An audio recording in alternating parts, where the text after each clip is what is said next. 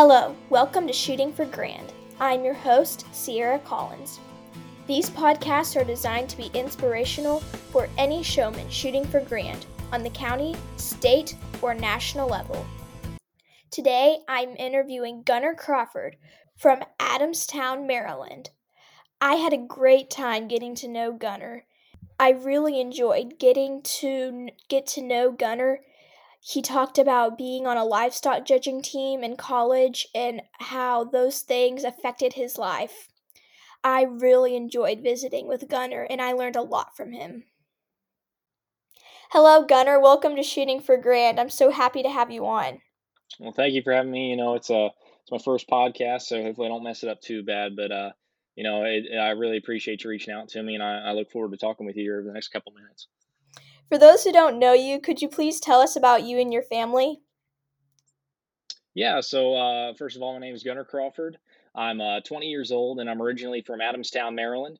Uh, back home, my mom and dad are, uh, their names are Mike and Sarah, and I also live with three younger sisters, uh, Mackenzie, Bristol, and Jessa. And together uh, we help and own and operate Crawford Show Cattle. we run about 55 head, 55 head that's focused on raising show heifers of all breeds. Um, we we host an online sale every year with my best friend uh, Michael Kenna called Flash and Function East, um, and, and, through that we you know we try to find a way to to get juniors involved in the industry and, and find them projects that'll hopefully be competitive. Um, along with that, I'm also going to school. I'm a junior here at Texas A&M University. I'm getting my bachelor's in animal science, uh, the, going along the production option route. And previously, I attended Butler Community College. Uh, they're under Taylor Frank and and I was on the livestock judging team there. Um, got my associates in animal science there as well, uh, and I'm also currently a member of the judging team here at Texas A&M. That's incredible.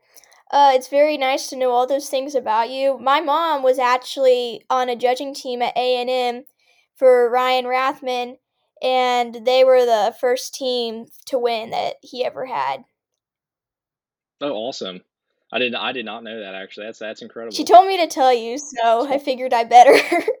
I, that yeah, that's awesome. Yeah, no, I I mean, I love A and M and everything about it. And I tell you what, the the uh, the family here that's created A and M is is second to none. And and uh, you know that's awesome to always hear about people talking about talking highly of the program and and talking about their experiences. So that's that's always good. My mom also told me to tell you Gig'em Aggies. That's right, Gig'em. That's right. So I don't, I'm not, I don't know you very well. That's why I'm really looking forward to this interview. Uh, Tarta just reached out, and I was so happy for the information he gave me, and I was very grateful. Uh, but could you please tell us about the way cattle have been a part of your background? Did you show much as a kid? Uh, yeah, so um, I'll tell you what, Tar's one of my best friends here. So you know, when when he was telling me about this and and telling me how good of a time he had on your podcast, uh, I was really excited to get in uh, get in here and and get the chance to talk to you. But um, I'll tell you what, I, I didn't start showing cattle until I got a little older. Uh, when I was really young, I got I was really heavily involved in baseball, and I played baseball all the way up and through uh, through my time in high school. And and the original plan was to uh, go to school for it and go to college for baseball. Uh, but you know that didn't work out. I got a little burnt out. and My my body didn't hold up quite as well as I'd hoped. Um, so you know, when I was a little younger, they were in middle school. I guess it was about when I was 12. I got my first show heifer, and and my family was always uh, involved in agriculture. I grew up on a farm, and uh, you know, with uh, we grew row crops and ran uh, commercial type cows. Um, but you know, when when I was 12, I, I, my family helped me purchase my first show heifer. Uh, I bought her from uh, Joe Sullivan, actually. They were Dunlap, right? Um, you know, John's brother. Uh, she was in she was in a Monopoly. As an AOB all year, uh, just locally. No, nothing too crazy. Just kind of get my feet wet, and uh, you know th- that was really a turning point in, in, in my life and love for the industry. Uh, it, no, I'm not saying we went out and won a bunch, um, but you know I, I gained a lot of friendships over that year and really began to appreciate the things that were going on around me and the people that were there to help me and I really just did love showing cattle. It, it, was a great way to, to get out and do something different, and and uh, that, that kind of lit my passion in, within the industry, and uh, you know got me got me really geared towards thinking about raising show cattle long term. So so that's kind of how I got involved in it, and you know that kind of turned into a snowball effect, and and uh, year after year we we uh, raised and showed some heifers, and uh, you know fortunate enough to have a little bit of success along the way, but you know, it, it, that's really where it all started when I was 12 years old, showing showing my monopoly from uh, Joe Sullivan. That's awesome. And that is just one of many examples of how your plans will change dramatically from what you first want to do. That is right. I mean, uh, like I said, I the I, I when I when I really first started showing cattle, I didn't I didn't uh, think I was going to love it. I'll be honest. I thought it was you know, I, and I enjoyed being around agriculture, and, and like I said, grew up, I grew up on a farm, and I appreciated it, what it brought, what what lessons it taught me, and and things of that nature. But with that, um, that first show is really, I mean, the first show I went to, uh, it, it was something else. I just fell in love with it right away. Just the people, the the processes, the just the time you get to spend with friends and family is just second to none. So it's just kind of where my where my love grew for the industry, and and uh, like I said, it's all all gone uphill from there. So that's exactly how I felt, except I was three the first time I stepped foot in a ring. That's right, and you you got your start a lot earlier, and, and you know that's the thing. I, I I wish I would have gotten involved in it when I was younger. I don't think I really gave it a chance um, like I probably should have. My sister actually started showing before me. She showed hogs and and really enjoyed doing that. And I I I just never really saw the. I don't want to say I didn't see the value, but when I was younger, I was naive and I didn't necessarily appreciate it like I should have. And, and I really wish I would have because, um, you know, I feel like I missed out on a lot of time and a lot of opportunities because of it. But you know, it's okay. It's hindsight's always twenty twenty, and and there's no going back now. But like I said, uh, I, I'm glad I got involved when I did. So I understand that, but at least you did it at all. That's right. That's right. I mean, if my parents and and it, mostly my parents and, and even more so my mom, if my mom wouldn't have pushed me to uh, push me to just give it a shot, I'm not sure if I'd even be shown capital cattle today, um, let alone be at Texas A&M University now. And and um, you know, to add, my, my parents grew up showing cattle, not not anything crazy, not on a national stage or anything, but you know, they they both grew up on farms as well, and and showed cattle on, on, on a county and state level, and they both really loved it. But you know, uh, after they had me, they they kind of distanced themselves from from the cattle operation and, farming in general, and and that's okay. I think you know when you're starting a family off, I think your priorities shift a little bit. Um, but I'm glad that things kind of came full circle, and and uh, you know I'm I'm doing something now and and helping, and and my family's doing something now that I, you know, hopefully can say I have a, a pretty big party in that um, I really love. So absolutely, and it does not matter how young or how old you are. If you want to do it, then just do it. That's right. Absolutely right. So uh, we talked a little bit about how you li- livestock judge. What are some things and who are some people that motivated and inspired you to livestock judge? So uh, I'll go ahead and, and touch back on, on how I wasn't supposed to go to college to livestock judge. I was going to try to uh, play baseball, uh, but when that didn't work out and I kind of let that dream go, um, my best friend, Michael Kenna, he, he suggested to me when I was starting to make college decisions, um, I was actually going to stay at a community college close to home probably. Uh, that way I could, you know, help out with everything and, and, you know, save a little bit of money. Um, he, he encouraged me to go out and visit Butler Community College because that's where he attended. He was on he was on the livestock judging team there, and and later went on to to judge at Oklahoma State. And so me and my family, actually, well, me and my mom and dad and and Michael, I call him Carl. So if I say Carl, that's who I'm referring to throughout this. But so me, mom, dad, and Carl got on a plane and and flew out to Oklahoma City, and we actually visited OSU first. And and man, I'll tell you what, that was quite the experience. I I, I, I, had such a good time there. Got to meet so many people that I, that I can now call friends, and and it was quite the experience. Really eye opening, honestly. Um, and, and, he said, you know what? While we're out here, you you better go on up here and visit Butler because because it, it's really the place that that jump started me in, my career raising livestock. And and him and I had talked and about me wanting to do that long term.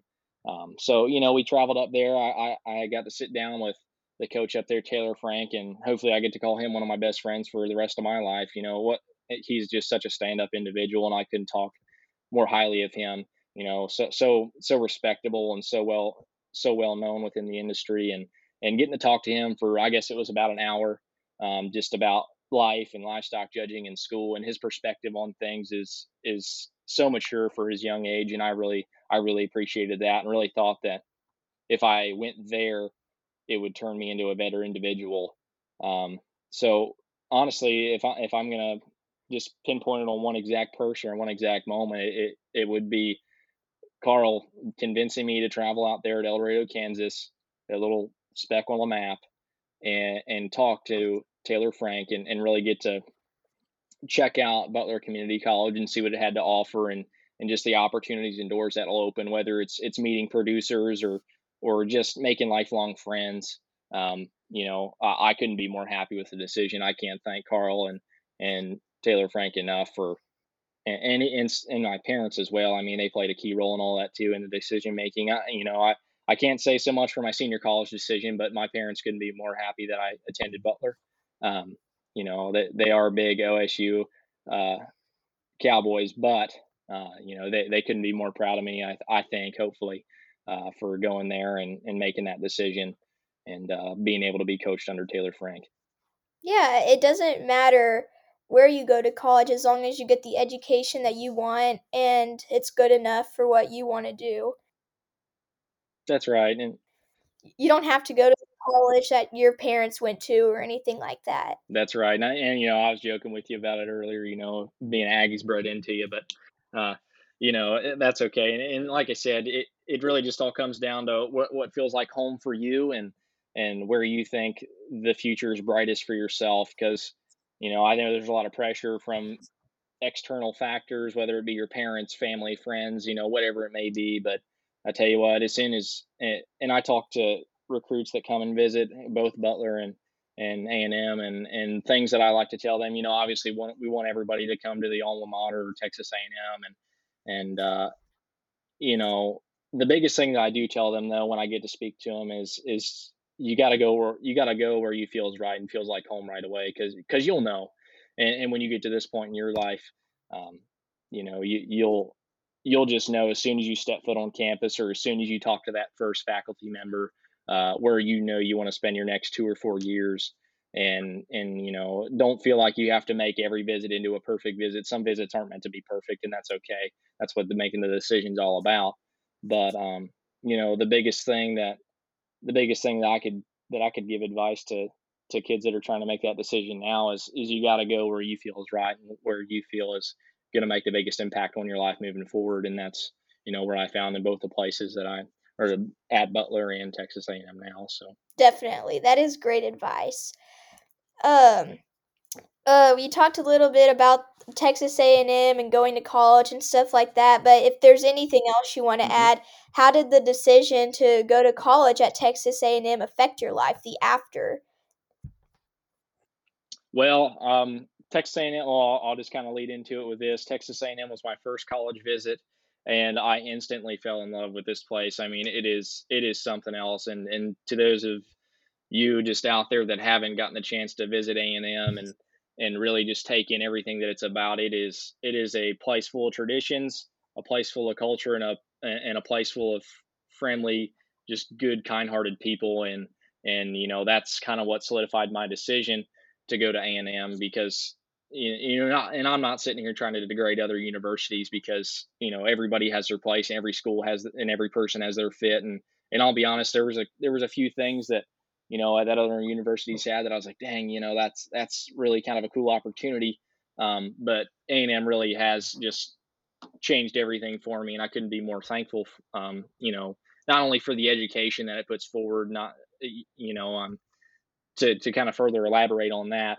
People always talk about the Aggie network, and and people not only inside the ag industry but outside the ag industry. For for for me, this is one of the big selling points that selling points, excuse me, um, they talk about how much the A&M degree uh, is valued in a career and job setting and and that was kind of one of the big the big points that sold me down here because you know as much as I love livestock judging and and as much as I'd like to do it forever it, it it's only two and a half three years of your life here in college and and you got to do something afterwards you got to go out and find a big kid job and enter the workforce and and uh, you know A&M is really was really the was really the big factor in that and and where I found a lot of value in the university and and along with that I tell you what when I got to sit down with uh, Mr. Caleb Boardman he is he is also a a second to none individual he is ultra ultra intelligent Um, and I and I really respect that about him. And I, I really clicked with him day one, and getting to talk to him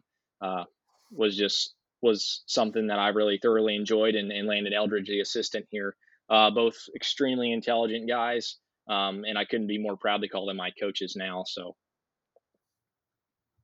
Yeah, it really does matter if the people that are nice where you're going, like if they're friendly and they're going to care about you and they're not hateful or anything like that. I really always be sure to look for that because I know I'll appreciate it later.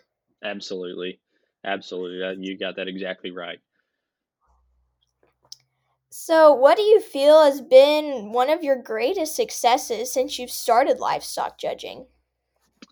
Um, well, I, am going to start off by saying this: any success that I have seen, have been thankful to seen, um, and very grateful grateful to have seen as be has been because of a my parents' support, b Michael's push and and support for me through livestock judging, and and see my coaches and um, you know we've only been through one semester here at A and M, and and I have learned a lot from Mr. Boardman and Landon. Um, but my my proudest accomplishment that I probably would would name off the bat would probably be uh, being named an All American in junior college um, over my time at Butler, and and I'm sure that my my teammates there uh, that were fortunate enough to mark would also say the same. Uh, we were fortunate enough as a team to floor five All Americans that year, so that was kind of something special um, that we that we kind of were proud of. And um, we might not have won the most contests that year, but uh, being named an All American was was something that you know was kind of a goal for all of us.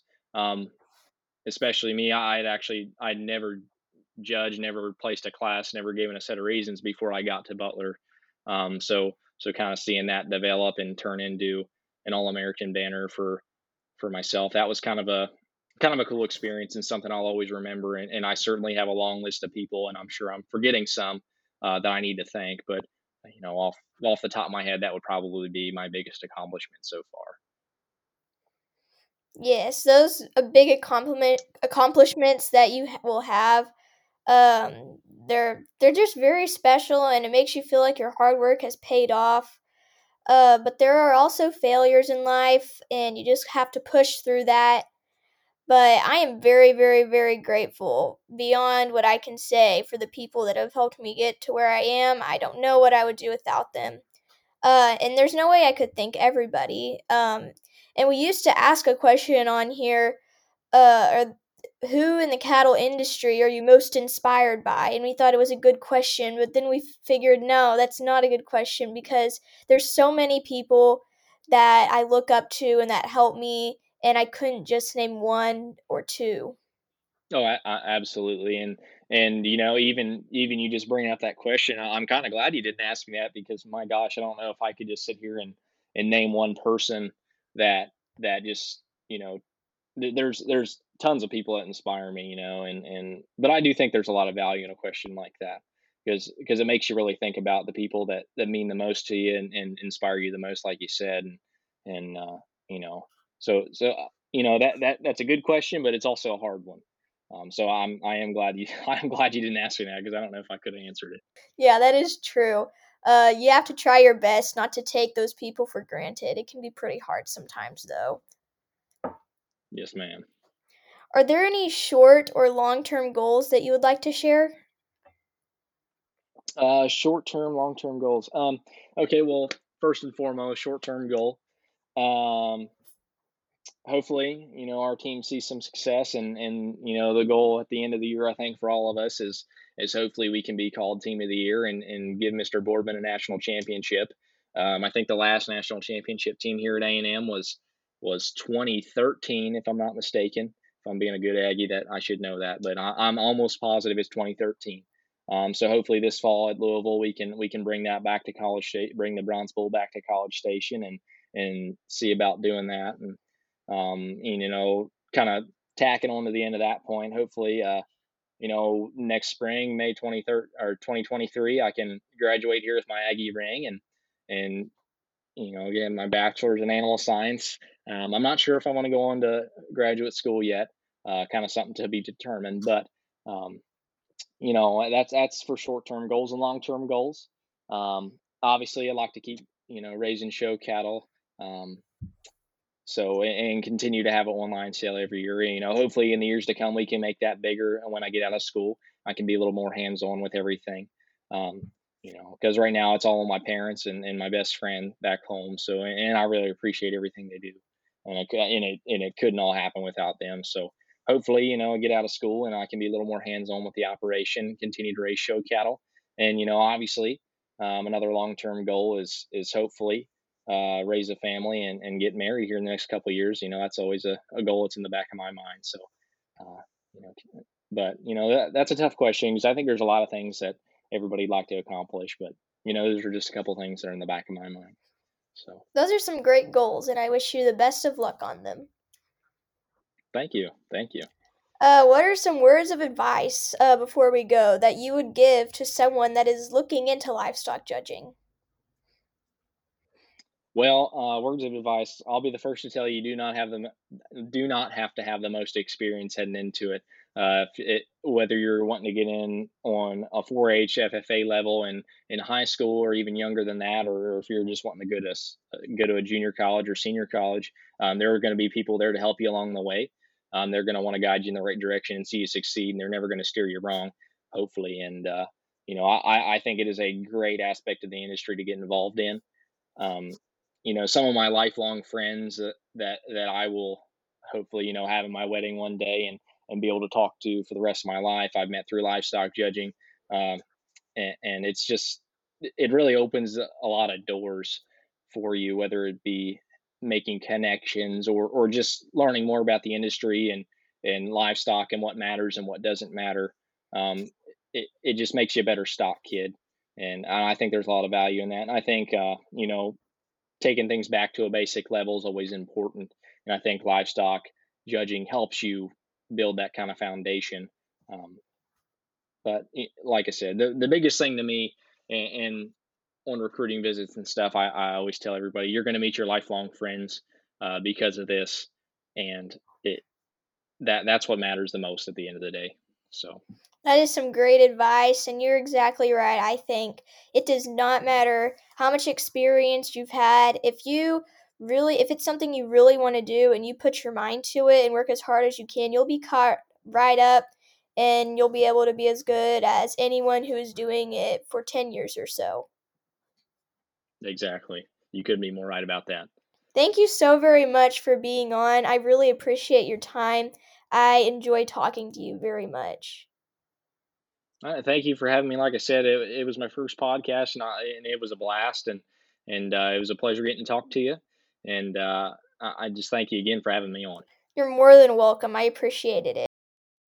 All right. See you next time.